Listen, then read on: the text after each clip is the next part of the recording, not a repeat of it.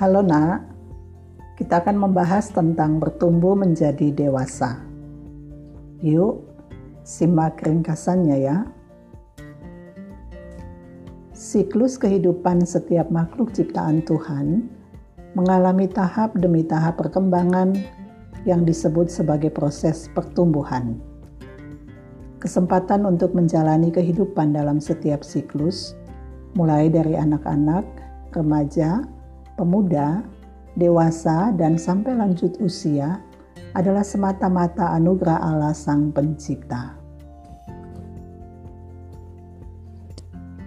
Namun, kata dewasa tidak hanya dimaknai sebagai salah satu siklus hidup manusia pada usia 17 sampai 60 tahun dengan kematangan fungsi seksualnya, melainkan juga bermakna kematangan cara berpikir dan cara pandang. Dalam makna yang kedua inilah, kedewasaan sangat ditentukan oleh komitmen pribadi atau pilihan setiap individu untuk berproses dalam sepanjang kehidupannya.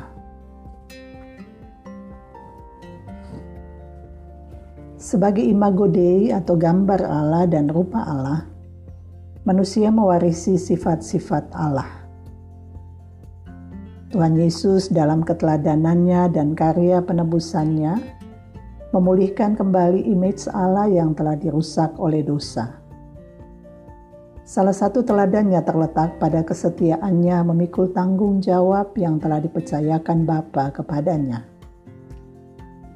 Dalam melaksanakan tanggung jawabnya, Tuhan Yesus bersedia menanggung berbagai penderitaan, bahkan mengorbankan dirinya. Ketekunan dan sikap pantang menyerah sangat dibutuhkan dalam mewujudkan tanggung jawab sebagai salah satu ciri kedewasaan sejati. Nah, untuk memilih berproses mencapai kedewasaan sejati, dibutuhkan ketekunan dan sikap pantang menyerah. Karena itu, remaja Kristen yang berkomitmen memilih jalan ini pastilah akan menjadi pribadi yang berhasil mewujudkan rancangan indah Allah dalam hidupnya. Baik, nah inilah ringkasan materi kita. Jangan lupa, Mem sudah share PPT di Google Classroom. Silahkan dibuka, kemudian baca. Kalau ada hal-hal yang kurang jelas, boleh dicatat, dan kita akan bahas besok di kelas. Selamat belajar.